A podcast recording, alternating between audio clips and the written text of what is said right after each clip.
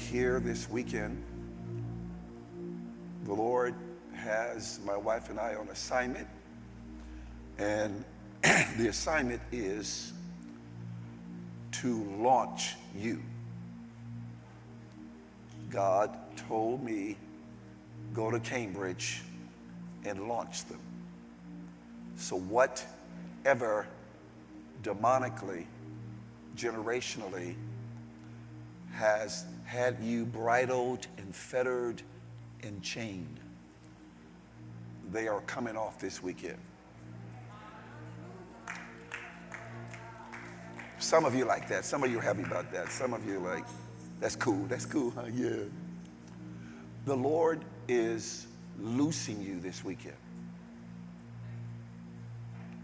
He is releasing you this weekend, and there's going to be defined words to your spirit that are going to not only set you free, but launch you. That the emphasis is on launching you. And so tonight we have to prepare the ground really for tomorrow. But tonight is the most important night because tonight is the groundwork. Tonight is foundational. Tonight is where we dig very deeply. So you might have to hold on to somebody, you know, that is from your family household or that you are, you know, using your elbow to touch or something. But, but God is, uh, God has smiled on you, and it's, it's a great time to be you.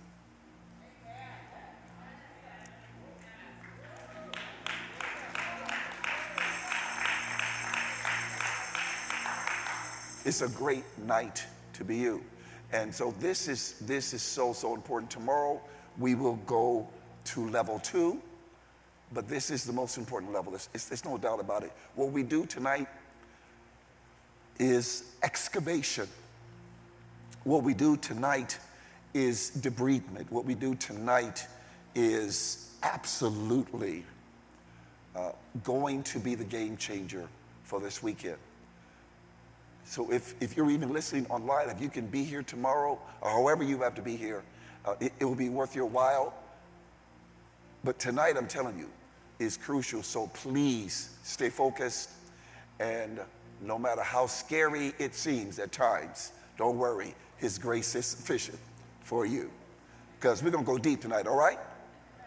Five of you said it's all right. We're going to go deep tonight.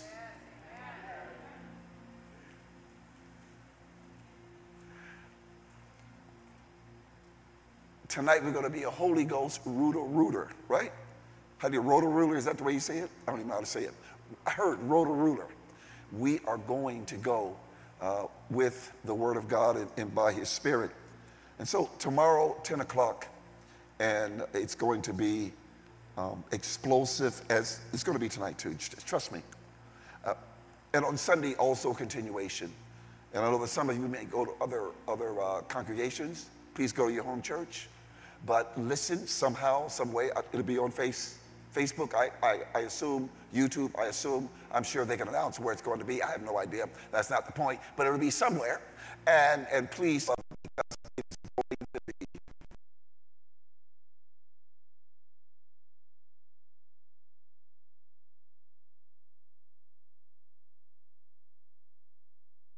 launching.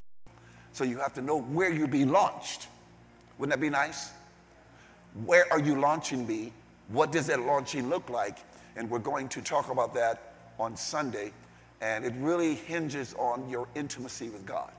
Because the more intimate you are with Him, the more He can tell you. So it's going to be powerful. Tomorrow is going to be just exciting. And uh, who, who, knows? Tomorrow, who knows how long? They said one o'clock. Hmm, who knows? Okay, so um, we, may not need Sunday morning after tomorrow, okay? So praise the Lord. You, you should have notes, yes? You should have notes? Okay, so we're glad to be with you. As Bishop mentioned, uh, during the pandemic, which is not over yet, right? But last year, or was it this year? Earlier this year, uh, I had COVID. My wife and I both had it, but she was asymptomatic, which is typical of my wife. And so, um, but, but I, I had, everything she didn't get, I got it. so I had a double dose. Uh, I, couldn't, I couldn't walk. I couldn't get out of the bed for three weeks. Literally, my back was just paralyzed. It was a crazy, I, would never experienced back pain like that in my life. And, and then I couldn't speak for three weeks. Uh, it was just cutting in my throat. It's like a knife, a razor was inside my throat. And, uh, but the Lord brought me out, and here I am, and His grace is sufficient. And uh, Bishop, bishops told the pastors yesterday that you know, I was trying to keep in contact with him, but I couldn't speak. and but but he, the couple times he heard me, uh, especially when my voice had just vanished, uh, he, he said he, he heard death on me. And my wife said she saw death on me. But you know what I told the devil? I told the devil, I said, listen, God won't let me come to heaven yet. So you can't take me. Because I've asked God to take me. and he said no. so you certainly aren't taking me.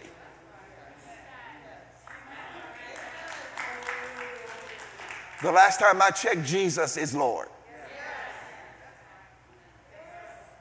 So you're not going anywhere until Jesus says so. Isn't that great? Isn't that great to know that? That no one can do anything to you. You, you, know, you know what Jesus said? Whoever God puts in my hands, no one can take you out of his hands. He is faithful, is he not? And Paul said he's a keeper. He's a keeper of, of all of us. And so we're going to look tonight at the rewards, the blessings of obedience, or why obedience is so important to God. Because the Lord told me to tell you very, very, very clearly and pungently why should He talk to you if you're not going to obey? Duh. What is the point? See, God's not like us. He doesn't need to hear his voice. God only speaks on purpose. He never wastes words. He never minces words. He is not a man, even, that he should lie, nor the Son of Man that he should repent. But if he said it, what? He will do it. If he declared it, he will bring it to pass. So God chooses his words. They're intentional, they're deliberate, they're strategic.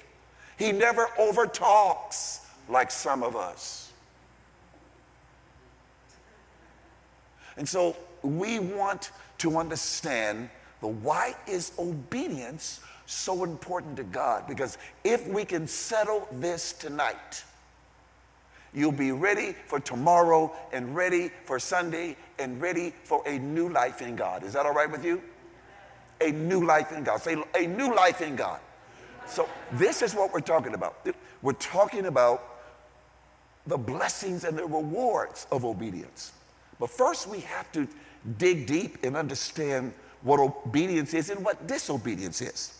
And the best example in scripture is our dear friend King Saul. So we're going to look at 1 Samuel chapter 15.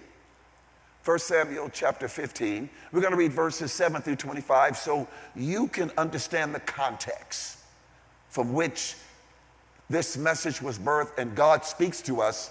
We're going to read from the voice translation.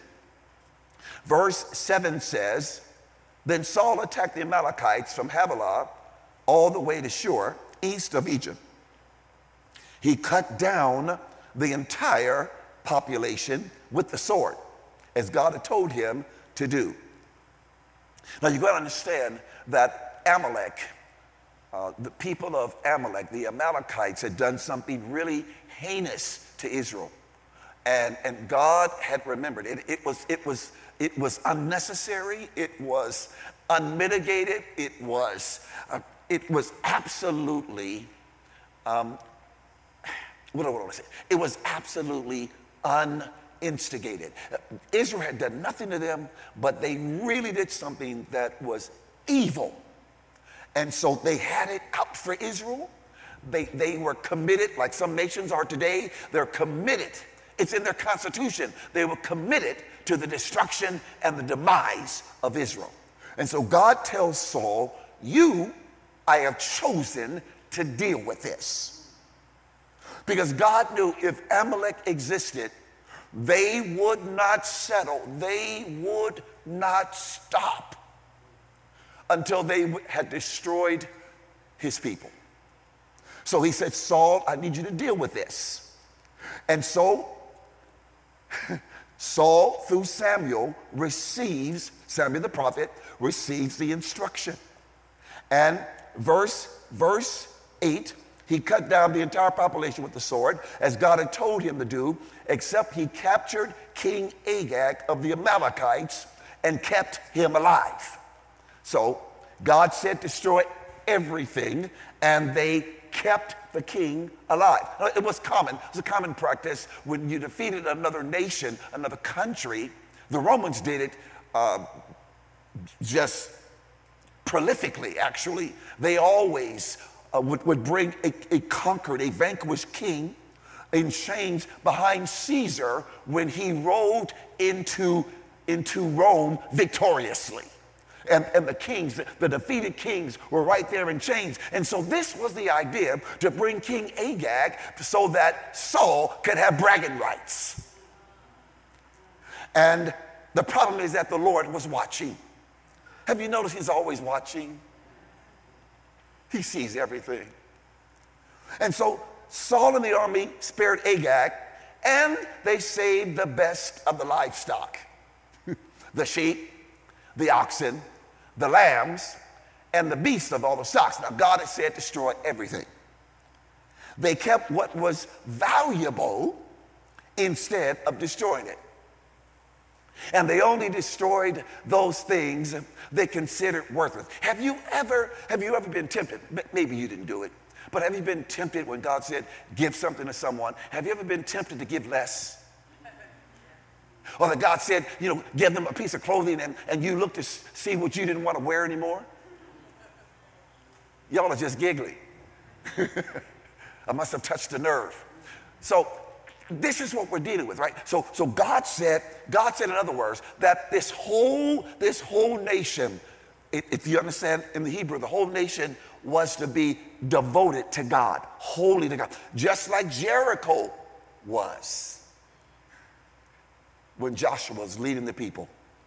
It was to be consecrated, it was to be devoted to God. No one was to touch anything from Jericho. Unfortunately, one guy, Achan, brought brought defeat and sin and demise his whole family the nation they had to deal with that but here likewise it's the same same problem with saul and the army they kept what was valuable instead of destroying it and they only destroyed those things they considered worthless they considered worthless. Then Samuel heard the voice of the eternal. The Lord said, I regret that I made Saul king over Israel because he has turned away from me and from executing my commands. I regret. Now, you remember, right, that, that God's hand was forced. Let's be honest, God's hand was forced. Sometimes, unfortunately, we can force God's hand and into doing things he doesn't want to do, or at least into allowing things he doesn't want to allow. He never meant for you to go that way. He never meant for you to get beat up like that, but you insisted. And so, because he's not a witch, because he's not a warlock, because he's not a demon, because he's not a devil, he respects yours and my right to choose. God will never manipulate. He will never coerce. Many times in church when I grew up, you know, people would do goofy and, and zany things in church and say, the Lord made me do it. Well, it was not the Lord. It was probably a bad pizza they had the night before, but it was something that was bothering their stomach that made them say, Eva, and it was the Lord. No, it wasn't the Lord. Okay?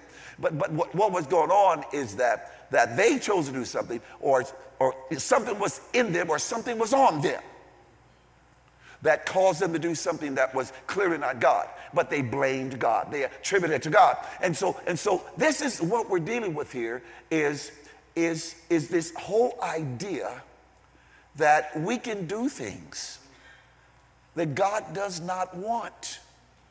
But we can push and push and push and push and beg and beg and beg and beg and complain and complain and complain and complain, and eventually God will let you do it. And so the children of Israel forced God's hand and they told Samuel, We want a king like the other nations. It broke Samuel's heart. He felt rejected. But God said, Don't take this personally. They're rejecting me. And God allowed them to have a king, even though it was premature and it was not the choice of God.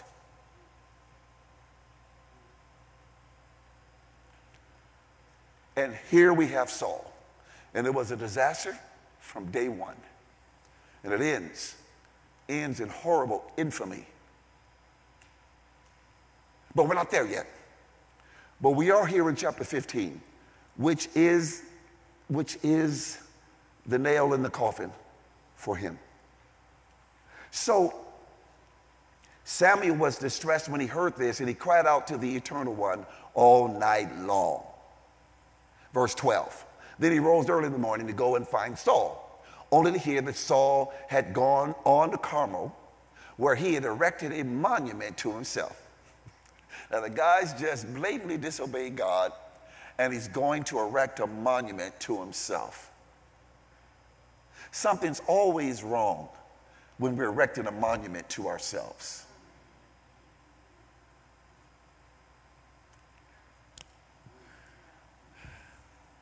Something's always wrong when we're bragging.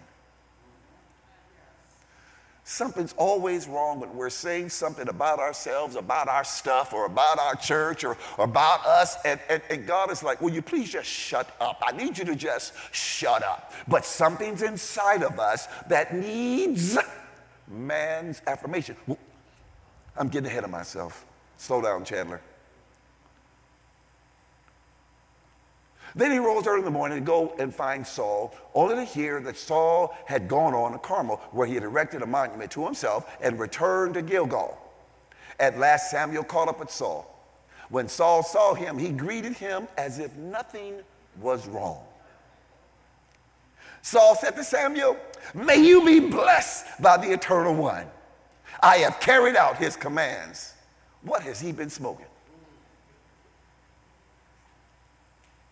I have carried out his commands. Then why do I hear, Samuel, then why do I hear the sounds of sheep and cattle? Because God said destroy everything. Why do I hear the sounds of sheep and cattle? Saul said, they, don't just love it? Throw everybody under the bush. You know, kind of reminds you of Adam said, this woman you gave me, they did it. They brought the best of the Amalekites, sheep and cattle, to sacrifice to the eternal one, your God. Yeah, right. But we destroyed all the rest, the rest you didn't want, as we were told. This guy, this guy must be on something. Biblical scholars have a lot of theories about why he was so neurotic. I mean, the guy, there was something very wrong. Of course, we know earlier on that, that, that, that God had to allow David to come into his life when he first, when he first met him. Even before, even before uh, that, that, that wonderful, fateful day with Goliath, David was already in his service and David was anointed already and David would play his guitar and the demons would leave Saul, or at least they would abate for a while. And David would minister to him, and, and things would kind of back off a bit. But, but he, was, he was demonized, he was oppressed, he was harassed by demons night and day. So Samuel said, That's enough. He cut him off in mid sentence. That's enough. Stop talking. Let me tell you what the Eternal told me last night. Saul said, Go ahead, I'm listening. I bet you are. Samuel, don't you remember when you didn't amount to much in your own sight, but you were made the leader of the tribes of Israel? Wasn't it the eternal one who anointed you king over them? The eternal one sent you on a mission, commanding you, go and destroy the Amalekites who are sinners. Fight them until they are completely destroyed. Then why didn't you obey the voice of the eternal one? Why did you grab the spoils of battle? doing what the eternal considers evil. Saul, defending himself, said, I did what the eternal one instructed me. As he commanded, I, I went on the mission and I decimated all the, uh, uh, all the Amalekites, and I have brought Agag, their king, and it was the people. What a pathetic leader. It was the people. He takes no responsibility for anything. It was the people who took the sheep and cattle from the spoil that would have been devoted to destruction. He knew it was to be devoted to destruction. He understood that. He just admitted it and brought them back to sacrifice to the eternal one. He's keeping with this lie. Your true God in Gilgal. Samuel said, Does the eternal one delight in sacrifices and burnt offerings? as much as in perfect obedience to his voice. Let me read that again. Does the eternal one delight in sacrifices and burnt offerings as much in you obeying him? Be certain of this that obedience is better than sacrifice. God wants obedience more than any sacrifice you can offer or give or contemplate. To heed his voice is better than anything you can offer, even the fat of rams, which God commanded them to offer in worship. Rebellion is as much a sin as fortune telling, and the willfulness is as wicked as worshiping strange gods. Something happens when you have a pandemic and you're Chandler and you're forced to be still for a year and a half. My wife is amazed at the person I am now, but I have been still. I have been so still for 18 months, and it has changed me forever. Something happens when you slow down. Because it's like God can speak to you then. God has spoken to me more deeply in my whole life about moi. He's gone in areas of my heart I, where I didn't know he could go. He's exposed things. He has been on me. Lord have mercy. And I love it. Because the more he has his hands on me, the more I know he loves me.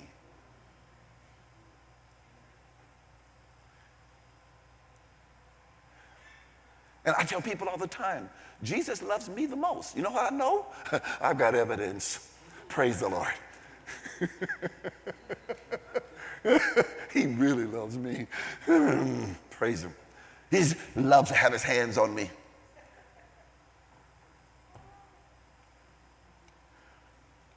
I know I'm loved. It's like, Lord, sometimes would you stop loving me so much? Anyway, so, all right, so but, but listen, listen, listen. He says rebellion is as much sin as fortune telling, and willfulness is as wicked as worshiping strange gods. Because you have rejected his commands, he has rejected you as king. Saul admits finally, I have sinned. It took all that for him to come clean. I disobeyed the voice of the eternal one and your instructions because I, finally, he's honest, I was afraid of the people. I listened to their counsel instead of yours. But he's not done yet. So now, please pardon my sin. Can we just get over this and return with me so I can worship the eternal in front of the elders of Israel.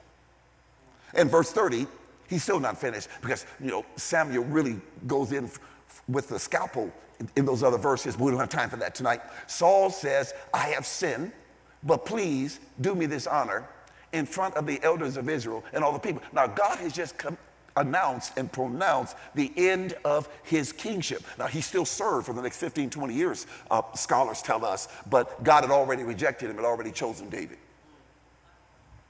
But he was still serving. Just because you still have a ministry doesn't mean God hasn't rejected you.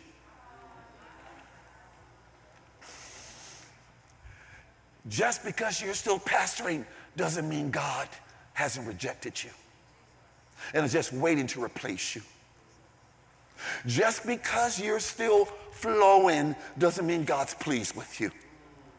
Just because you still have your position doesn't mean God is happy with you. Saul never lost a battle. Every battle he won, except for the last day of his life. When God had spoken the day before through a dead Samuel, it's a long story, through a dead Samuel that Saul called up with a witch. He was desperate. He would do anything to save himself.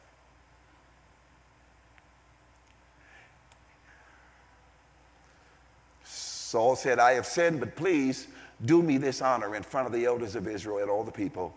Come back with me so I may worship the eternal one, your true God. You can go worship by yourself, but he wanted Samuel's presence and affirmation and blessing. Nothing had changed. Now, in the notes, I've, I've, given you all these verses, and there's a reason, so you can go and study. And don't worry, it won't take us long to go through the rest of them because uh, it's just it's quick reading, very quick reading. So this won't take long because we have to get down to some business of prayer. Well, five points I want to make about why obedience is so important to God and, and, and how do we get to the blessings and the rewards of obedience. Number one, obedience to God's word means obedience to God. When you're obedient to God's word, you're obedient to God. God equates your obedience to His word, to His voice, to being obedient to Him. They are one and the same. In fact, if you look at John 1 and 1, John 1 and 1, and I've given it to you from the expanded Bible, it says, John 1 and 1, in the beginning, God, excuse me, rather, in the beginning, there was the Word, and the Word already existed, and the Word refers to Christ God's revelation of himself. The Word was with, in the presence, in intimate relationship with God, the Father, and the Word was fully God. So when God speaks to you, He's speaking of Himself. When God speaks to you, He is giving Himself to you. When God has spoken to you, you just receive the most precious gift. You receive God Himself into your life. In the beginning was the Word, and the Word was with God, and the Word was God. And then John 1:14. John 1:14. The Word became a human, flesh, and lived, made his home, pitched his tabernacle. God's glorious presence dwelt in Israel's tabernacle in the wilderness among us. We saw his glory, majesty, and the glory that belongs to the only Son, one and only, only begotten, of who, who came from the Father, and he was full of grace and truth, God's gracious love and faithfulness. So the Word became flesh and dwelt among us. It was the Word. He was the Word. Jesus was the Word. The Word dwelt with us. The, Jesus, Jesus walked around and he was the living Word. He was God incarnate in flesh. He was the Word. He came to bring the Word. He came to be the Word. And so when you listen to Him, you're listening. When you listen to His Word, you're listening to Him. Now, Revelations 19 and 13 is also a powerful verse that speaks of Him. It says, He is dressed, referring to Jesus when He returns he is dressed in a robe, garment dipped in blood, indicating judgment, and his name is the Word of God. His name is the Word of God. So when you handle God's Word, you're handling the Lord. And how you handle His Word is indicative of how you handle him. How you respect his word, how you respect his voice is very telling. When we listen to his voice, we're listening to him. When we listen to his word, when we value his word, when we esteem his word, when we obey his word, we're obeying God. When we hear his voice, we hear the Lord. So, point number two obedience to his word, his voice, means you love him. When you obey God, when you obey his voice, it means God hears your love, God sees your love. Now, John 14 and 15 is a wonderful, wonderful, wonderful verse. John 14, 15. And I have it somewhere. Oh, yeah. If you keep my commandments, if you continue to obey my instructions, you will abide in my love and live on in it. Just as I, just as I have obeyed my Father's commandments and live on in his love. Actually, John 14, 15, which some reason is not, where is it? Is not on my, not on my iPad. I'll read it from the screen. What does the screen say? It, ooh, that's really small print. Who's that for? Is it better over here? Okay, blessed be the name. Okay, let's read it over here. Oh, that's for me to read? I need x ray vision. I'm not a superhero. All right, Okay, read with me, please, because this is very important. Read with me. If you keep my commandments, if you continue to obey my instructions, you will abide in my love and live on in it, just as I have obeyed my Father's commandments and live on in his love. But that's not, now that, that's not the verse I want. Okay, let's do this. Let's do this. Not a problem. Not a problem. In Jesus' name, it's not a problem. Okay, let me do this. Let's go over here. Let me use Google. Okay, so I set this up so Google could help us. All right, but that's not helping us enough. Why am I missing the verse that says, If you love me, you will keep my commandments? Why? Anyway, John 14, one of those verses. If you love me, is it 10? Something. Anyway, if you love me, you will keep my commandments. If you is that it? Blessed be the name. Thank you, Jeffrey. I love you, Jeffrey. All right, so whomever. Okay, if you really read it with me. If, if you really love me, you will keep obey my commands. One more time. If you really love me, you will keep obey my command. One more time. If you really love me, you will keep obey my commands. You know, the Lord's been speaking to me during the pandemic. He says, Chandler, if you love me, you'll obey me. All of it, Lord, I love you. I love you. I love you. The Lord says, blah, blah, blah, blah, blah. Will you obey me?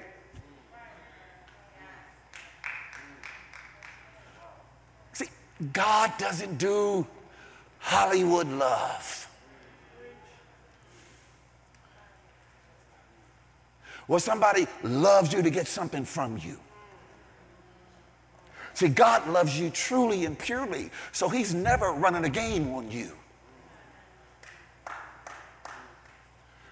Others will run a game on you. And they're human. They're human. They don't know any better. They're, they don't know any better.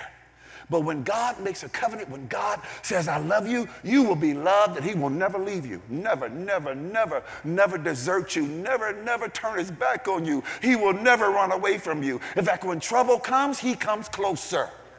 He is that friend that sticketh closer than a brother. He was made for the day of adversity. He comes a running when there is a problem in your life. And so when we give him this fickle love, it's all emotional, right? And you know, and so, you know my, my, wife will tell you about the conversations we have about people getting married. I'm, I'm, just, I'm so glad Elder Leon has the grace. Ooh, Elder Leon and Elder Valerie, yes, Elder Valerie. Thank you for the grace. Ooh, the Lord bless you. The Lord bless you. The Lord bless you. Because I just want to say it's all a farce. It's all a joke, it's all deception. My wife would tell you, I'm like, the whole shebang. doing everything you can not to be rejected, never being real, never being authentic, never being genuine. You just don't want to be rejected. So you will lie and you will pretend and act like you're somebody you ain't. Never have been. And that person marries you, and come to find out, you were never that person that you portrayed the entire time you were courting.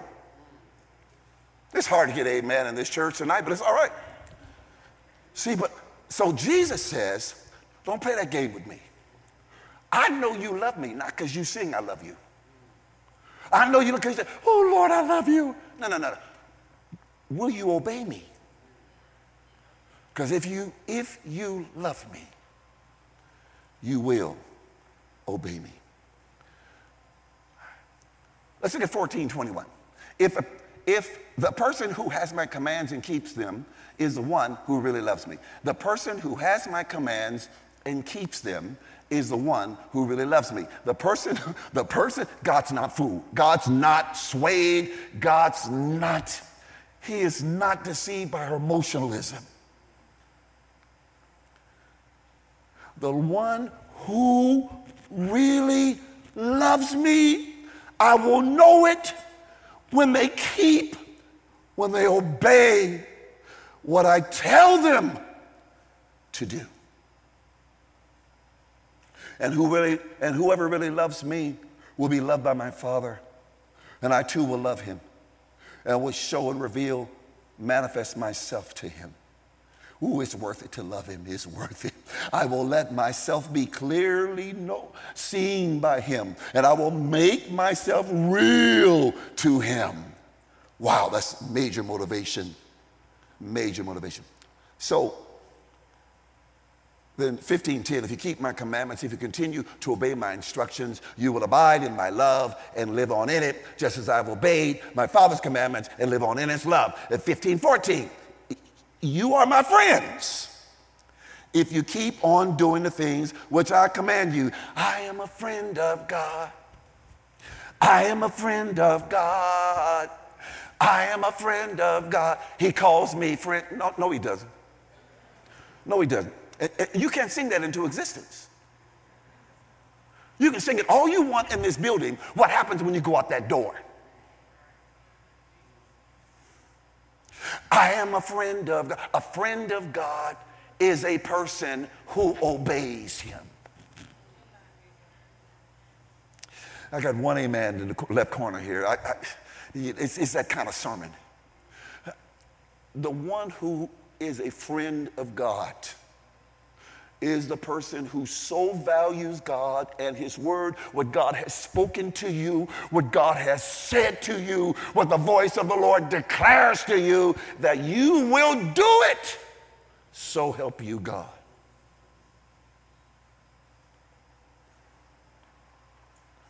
You can sing, I'm a friend of God, but just make sure He agrees.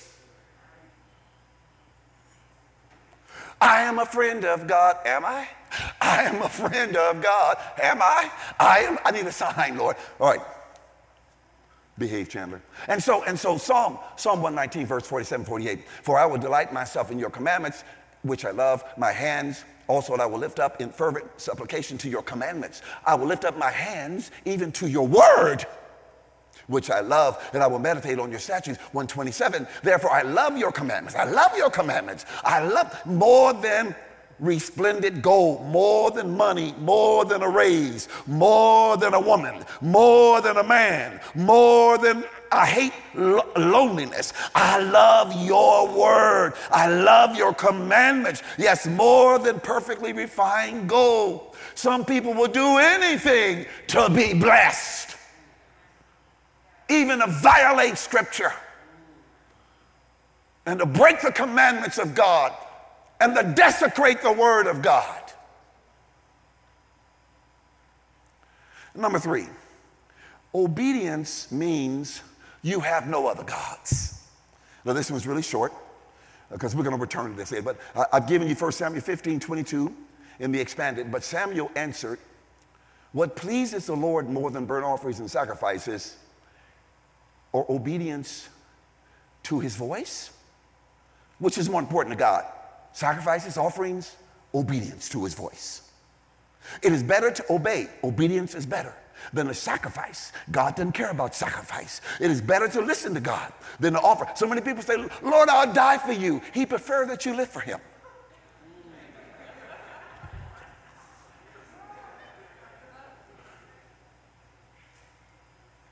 That was a good time to say,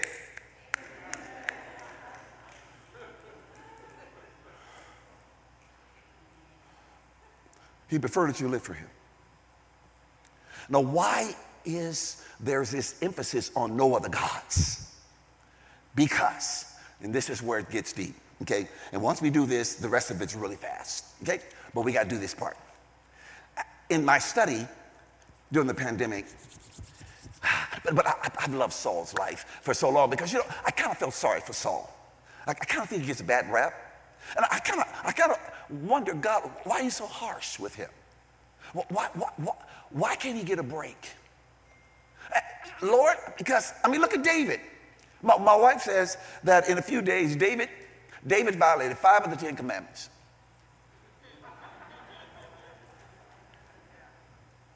He covets another man's wife.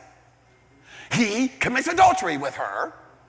He has her husband murdered and then covers it up. Whatever else he did too. And, and, yet, and yet he's a man of God's own heart. And I'm going to talk about him tomorrow as a man of God's own heart. But, but what, what, come on now. Okay, all the dude did was not kill the king and they kept some of the cattle. What about David?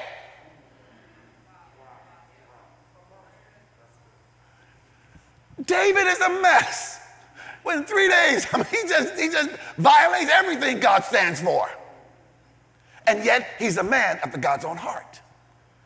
And I'm going to tell you more about what that means tomorrow, but, but let it suffice for tonight that the reason, the reason David was still a man after God's own heart was because every direct commandment that God gave him, and God gave him many direct commandments, individual commandments David fulfilled and obeyed every single one. He was never rebellious. He was never insubordinate. He was never disobedient to what God directly said to him. Now, of course, the Bible had already said, don't covet another man's wife. And he knew that because the king had to memorize the law.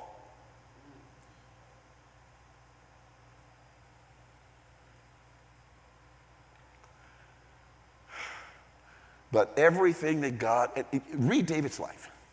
Everything God told him to do, David absolutely did it with no blemish. But Saul never did obey God. Never did. But I, I said, Lord, you're still giving him a bad rap. I mean, come on. Uh, many biblical scholars believe that his father, who was a major leader in the tribe of Benjamin, um, very influential leader. Some say he was a general, but that he was overbearing and he was a hard father, and, and that Saul had father issues and, and just never recovered from that. And he was just broken. And, and you know, if you're broken, you know, it's hard to, it's hard to obey, it's, it's hard to get it together. And, and, and, and so even, even when they made him king, even when they made him king, in, in, ch- in chapter 10 of 1 Samuel, uh, you know, Samuel was there to anoint him in front of everybody and, and they looked for him. Now, Saul was a head taller than everybody else. He couldn't hide. Right? And, and they looked for Saul, they couldn't find Saul. And so, and so Samuel asked the Lord, Where is he? And the Lord said, He's hiding, he's hiding behind the baggage. This guy who, who was super tall is bent down, hiding behind the luggage. And they found him there. This is going to be the king. And he's afraid of being presented to the nation. It's a bad omen. It's a bad sign. But the guy is so insecure. And, and, and he admits, even in 1 Samuel 13, we don't have time for 1 Samuel 13, but in 1 Samuel 13, he disobeys God. And that's, that's the beginning of the end. Is, is, that's, when, that's when it goes downhill. And God says, then, you know, I'm finished with you. You're going to be the last one. I, I was going to build a dynasty through you like he did with David, but you blew it because, you know, Samuel told him, meet me in Gilgal, wait for me there. I'm coming a particular day. And Saul couldn't wait because there was so much mayhem around him. He was so fearful. He was living in so much anxiety that he disobeyed God. He offered a sacrifice. He, he usurped the priest's position. He offered a sacrifice because, you know, he was king. But you need to understand that, that God is running a theocracy, not a democracy.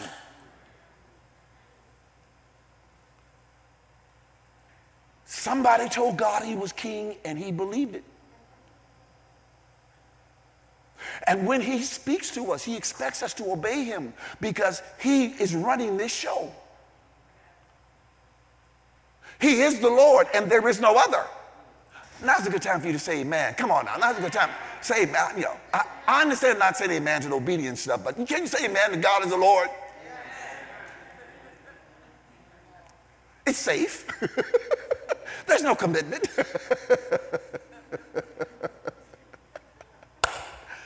God is the Lord. He rules heaven and earth. His kingdom reigns forever. Finally. But, but Saul had such approval addiction. I understand my personality by nature loves people to like me. I, you know, I'm, I'm a high I, if you know the DISC system. I'm, a, I'm an otter. Pastor Leon and I love to have fun. We want, want to like us and love. Don't we, don't we, uh, Pastor Leon, don't we just love people to love us? Don't we, don't we love, don't we love him? Uh, Valerie, isn't that true of him?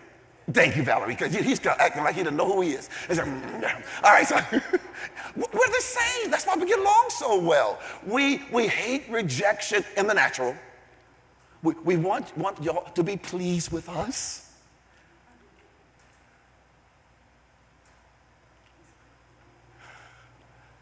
But everybody's personality will get you in trouble with God. And so, and so Saul clearly is like me. And he wants people to like him and he wants approval. But Lord have mercy. But hear me. But if you need people, you can't lead people.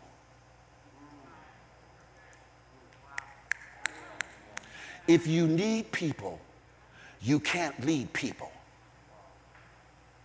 Let me say one more time for the Holy Ghost. If you need people, you can't lead people. If you need people, you cannot and you will not lead them.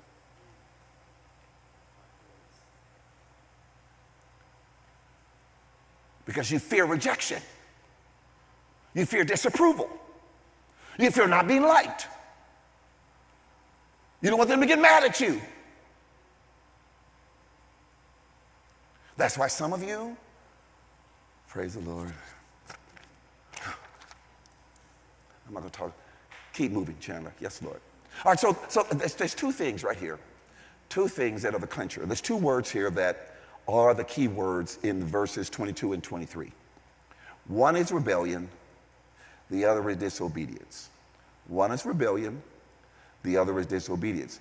Rebellion means, please hear, in the Hebrew, rebellion means, it refers to sins of witchcraft, divination, sorcery, black magic, evil magic, soothsaying, fortune telling, idolatry.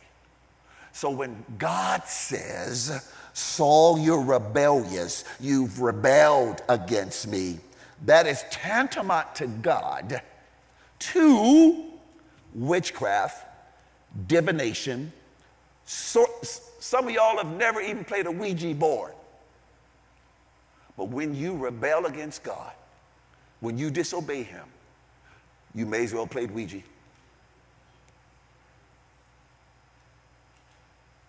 That's the way it hits him. That's the way he takes it. And we're going to understand why. We're going to understand why. Okay, so stay with me. And then, and then disobedience in the Hebrew means false religion, idolatry, stubbornness, stubbornness, iniquity, idolatry, defiance, rejection of God, wickedness, pride, refusal, self will, arrogance, presumption, insubordination, transgression, criminal, it's reprehensible to God, it's heathenish to God.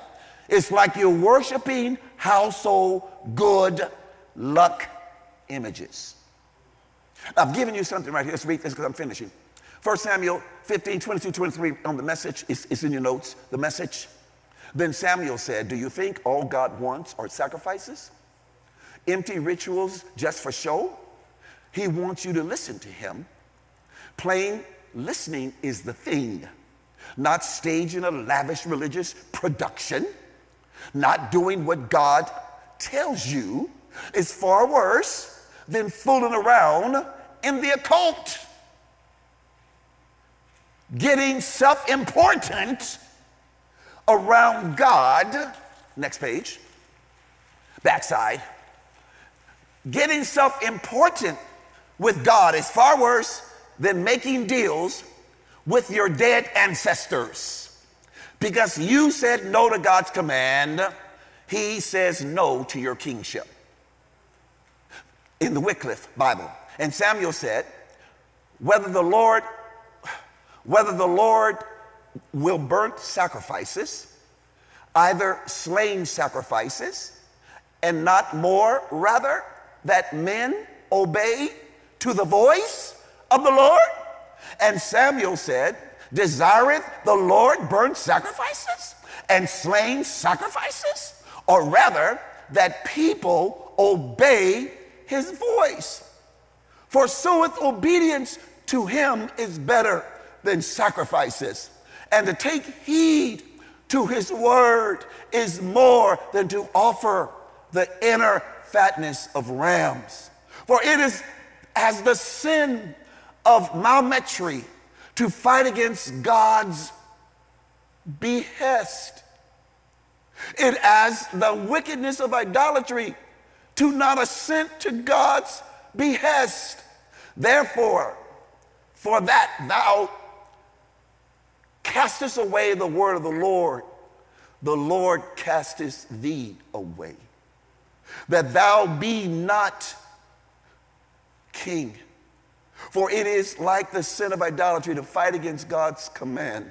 And it is like the wickedness of idolatry to not assent to God's command. And so, because you has thrown away the word of the Lord, the Lord hath thrown thee away so that thou not be king. And finally, during this pandemic, I got it. I got it. I got it. See, I've been making excuses for Saul and myself.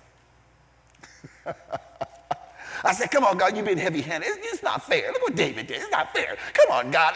You know, come on, give the man a break. He's just, he's just human. We're just human after all. Come on, you know, we, we, we were made with dust. We're Adam's children. Look at what the original two did. But what God is saying is that it's not just that somebody hurt you, some, somebody wasn't there as a parent, somebody wasn't there to nurture you, somebody wasn't there to take care of you like they should have, somebody wasn't there to protect you. No, no, what's deeper? What's deeper? What's deeper in us is that we are defiant. The truth is, we don't want nobody telling us what to do.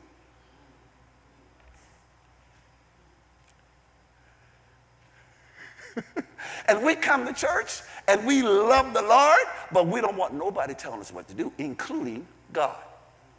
And that's when there is a conflict and this inner turmoil, this cognitive dissonance, when God wants something and we don't want it. When God says what we don't want to do. When God says no to that person and we want that person. When God says, leave that alone, and we want it.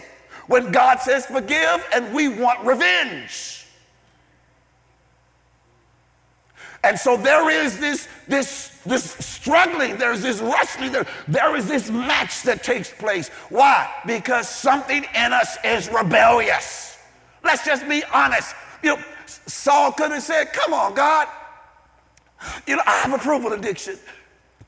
I have a need for approval. Joyce Meyer wrote a book about it. Have mercy on me, God. I, Lord, oh. No, no, the issue is, the issue is, we don't want to obey. We don't want anybody telling us what to do. Let somebody tell you what to do. Let somebody come up and, and, and give you correction.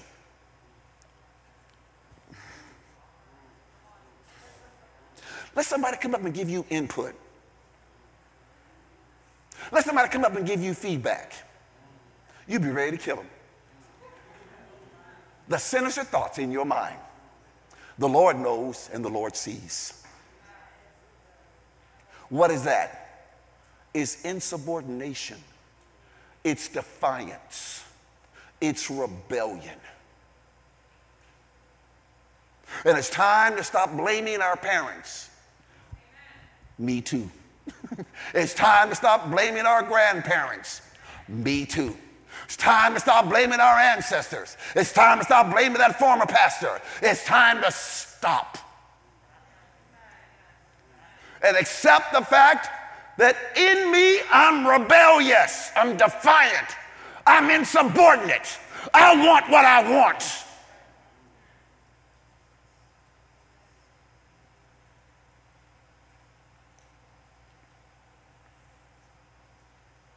I'm arrogant.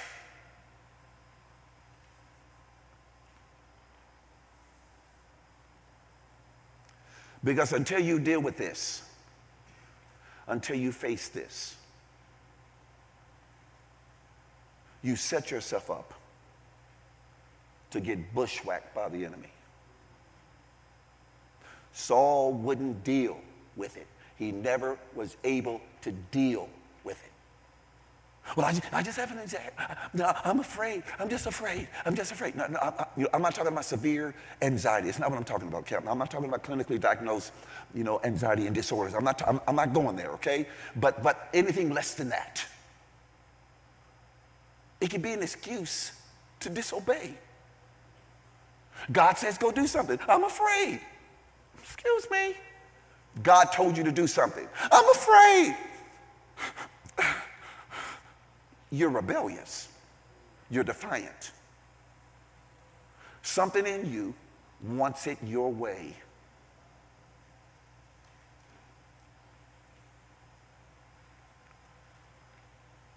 And so God needs and wants to deal with that. Even that. Let me just finish right here. I've given you some verses which you can read later. Uh, number four, you know, this is very, very important. Read it later. Uh, obedience means your self assessment agrees with God's opinion of you. Agree, it means you agree with God. Uh, write this down on your notes. Your self talk is the most important talk. Your self talk is your most important talk. As a man thinketh, as a woman thinketh, so are you. As you think internally, your self talk, and then out of the abundance of that heart that you're thinking from, as a man thinketh, as a woman thinketh in their heart. And that out of that heart, out of that heart, you're saying stuff. And so I give you several verses here where, where, where, where, where, where Samuel says to Saul, You don't think very much of yourself. And, and, you, and you may think that's humility. No, it's not humility when God is telling you you're my child. You're a, you're a son. You're a daughter of God. You're mighty in the Lord. I'm in you. I'm for you. You keep saying, well, I'm nothing. And I'm, you know, and you are, you are not agreeing with God. And you're being rebellious and defiant and insolent. God's version, God's view of you, God's perception is the truth. Anything else is a lie. It's a lie. It's a lie. It's like when God tells you to do something, you come up with, oh, you know, you know, I don't know if I can do it. He didn't ask if you could do it. The psalmist says, just open your mouth, he will fill it. He told the disciples, when you get in front of them, don't even prepare what you're going to say. I'm going to speak through you. I'll give you, the Holy Spirit will give you on the spot what to say. We are just rebellious. We are defiant. We are insolent. We are insubordinate. Well, I'm shy. You are rebellious.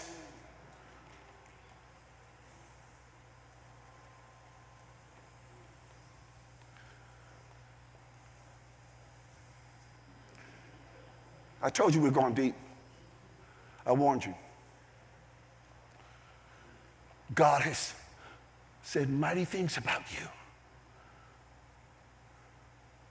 When are you going to say that? Stop saying what you've been saying and say what God says. Police your mouth. Police your mouth and stop saying negative things about yourself. And only say what God has said about you. Why? Because life and death are in the power of the tongue. When you say negative things about yourself, you receive negativity. When you say what God has said about you, you receive the harvest of God. You receive the blessings, the help, the strength of God. Saul was wallowing in, low self esteem and, and, and self pity and, and poor self image. And many things have come against all of us. Many things. I can keep here all night telling you what's come against me. But that's no excuse for me to disobey God. No matter what somebody's done to me in my life, it's no excuse to rebel against God. When he tells me to do something, whether I think I can do it or not, it doesn't matter. If he said I can do it, I better do it.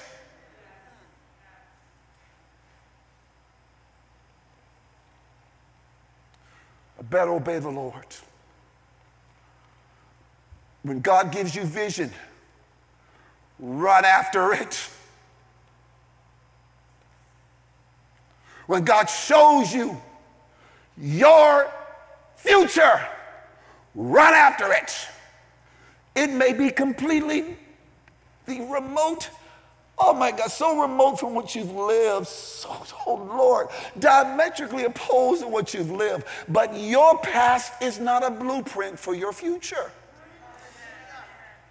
God's word is the blueprint for your future. God's word, God's voice over your life is a blueprint for your future. And if you don't obey him, you just know that you are defiant and you are rebellious and you are insubordinate. I don't care what they did to you, like they did to me. He that is in you is greater. There's resurrection life in you. There's resurrection power in you. There's resurrection glory in you. And you can overcome anything, and you will in the name of the Lord. Number five, fast. I'll tell you more about this. Number five, we'll, we'll handle number five tomorrow. The blessings and the rewards. We're going to deal with that tomorrow. So this is, this is the deal.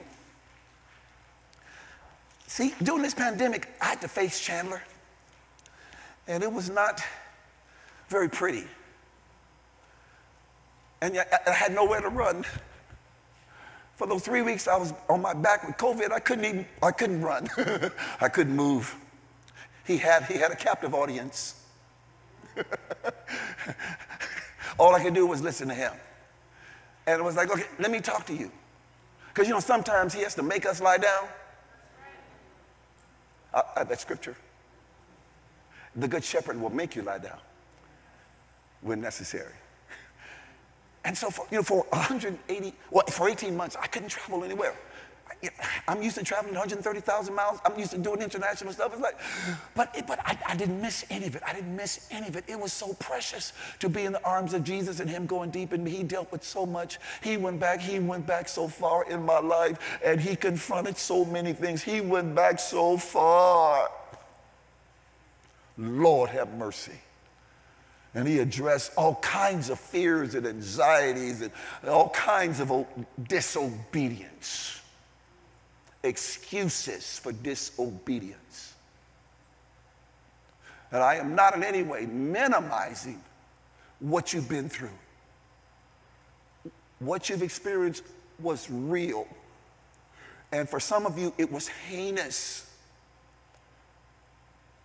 torturous you were violated unimaginably. You were abandoned and left alone. But all I'm saying is, your God is greater than all of that. And you're not finished. And, and, and, you're not going down. And you're not defeated. You're not defeated.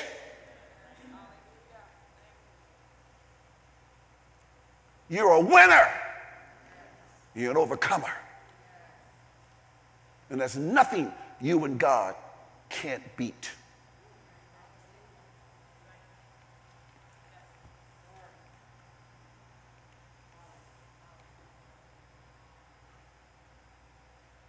And no weapon formed against you is going to prosper.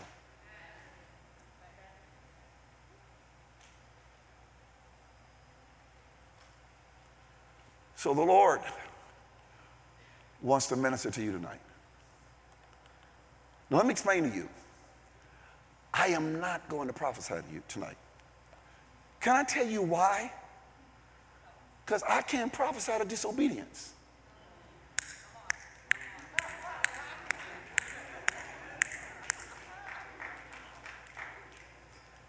I can't prophesy to rebellion.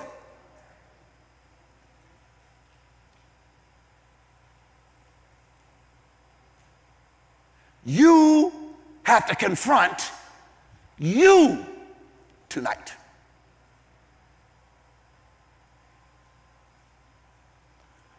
Because you and the Lord are going to deal with this tonight.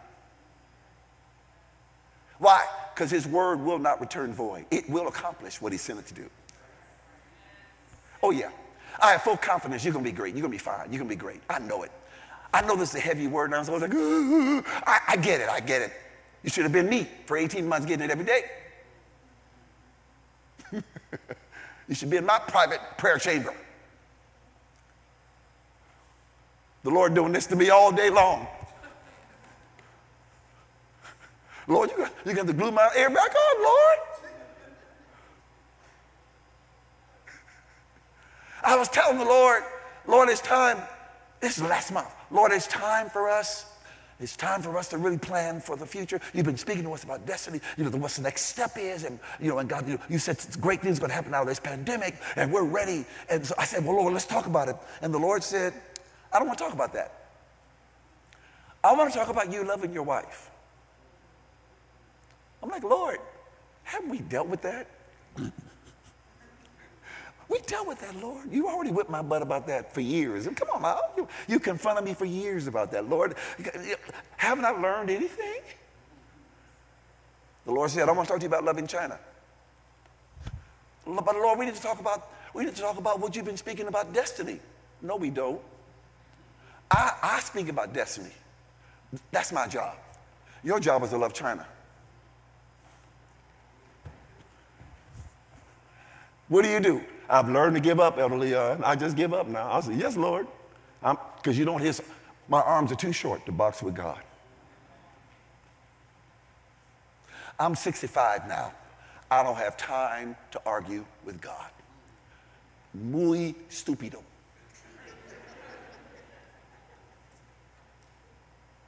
Muy, muy, muy, muy, muy stupido. You can't win you won't win.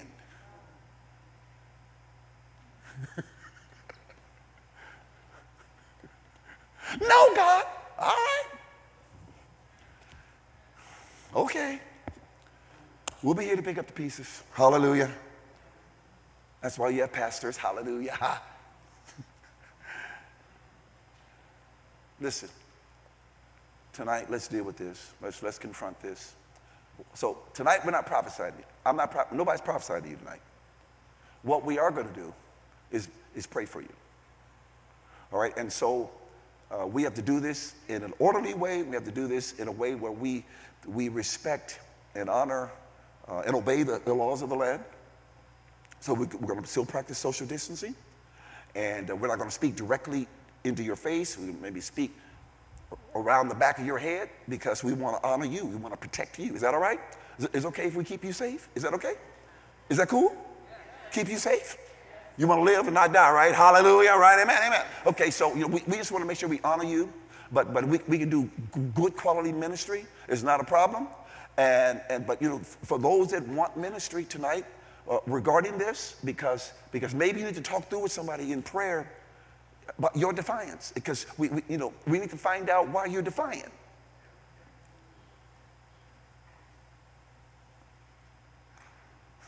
We need to find out why you're defiant. And, and, and, God needs to speak to your heart to release you from that defiance. Because you see, it, it, it, it's, not, it's not that he hasn't already dealt with defiance. Don't get, me, don't get me wrong. It's just he's going deeper tonight, that's all. And why does God go deeper? Because he's setting you up for promotion. When he's about to promote you, he goes in deep. Sometimes I thought he was killing me. Sometimes I thought he was choking me to death. I really did. I thought physically, he, I couldn't breathe. Physically. It's like, Lord, are you trying to kill me? I thought you, I thought you had purpose for me. He said, Oh, no, no, no, no. You're going to live. When I say you, uh, you are. because he was coming after something in me. There was something in my character, something in my behavior, something in my attitude that, that I could not take into the next level. I got away with it at this level, but he said, You can't do that where you're going. And so we got to deal with this now. And I need to know you're on my side and not your side. I need to know you're on my side and not your side. And So we, we assume we're on his side. Joshua himself had to deal with the, with the, the servant of God, the, the, the, representative of God who met him right before Jericho. They were alone. He said, Take your shoes off. This is holy ground. Just like Moses. And, he, and, and, and Joshua asked him, said, Are you on our side or are you against us? And, and, and, and the servant of God said, Am I on your side? That's not the question. Are you on God's side? The issue is not is God on your side? Is he got your back? Do you have his? Oh boy, oh boy, oh boy, oh boy. You missed an opportunity to say amen. The issue for us is do we have his back?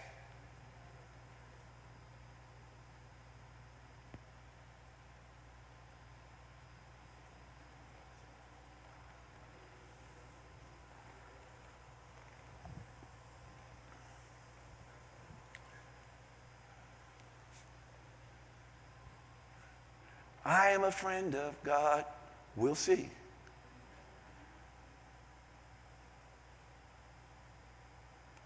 We'll see. Can you be a friend of God? Can you be a friend of God in a tough marriage?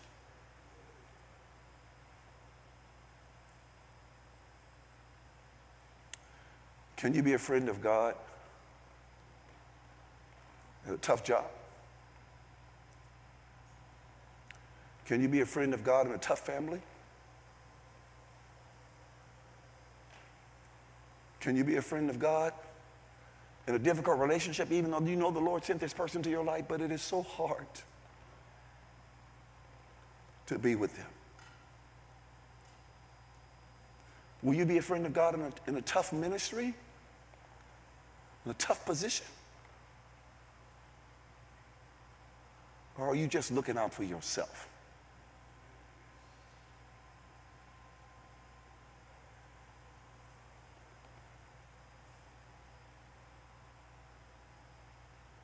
So, how many of you believe that uh, you need to receive ministry tonight in this area, stand up right now. I'm not going to call you anywhere. Just stand up right now. Okay. All right. 10 of you. All right. Good. Okay.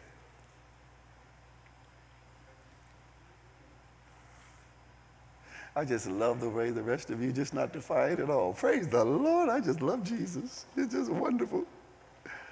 It's perfectly obedient to the Lord. Sometimes there is something deep going on, but the Lord is here to release you. Why? Because God wants you to obey Him. That's what He wants the most. he wants you to obey Him. There's nothing He wants more. Because when you obey Him, you're saying, God, I love you, I love you, I love you. And it's more than a song. It's more than a song. It's more than a song. Hallelujah. All right, so we have a plan, and by God's grace, it will work. Pray for us. We're experimenting. Now, we're not experimenting with social distancing, but we're experimenting with this plan. Okay, so Bishop is going to come now and, and give some instruction as only Bishop can. And so sir. And then afterwards, I'm going to pray, and then we're going to pray. Okay? I'm going to pray, and we're going to pray. Hallelujah. Hey, family. Thank you so much for joining us for today's service. Special thanks to those of you who continue to generously support the work of this ministry. We are so grateful for you, and it's because of you that we can be a blessing to this community. If you enjoyed the service today, please like, share with your friends and family, and subscribe to our channel so that you can get a notification whenever our services go live. We also invite you to follow us on social media at PT Cambridge in order to stay connected to this ministry. Hey, we look forward to seeing you next time. Thanks for watching, and God bless you.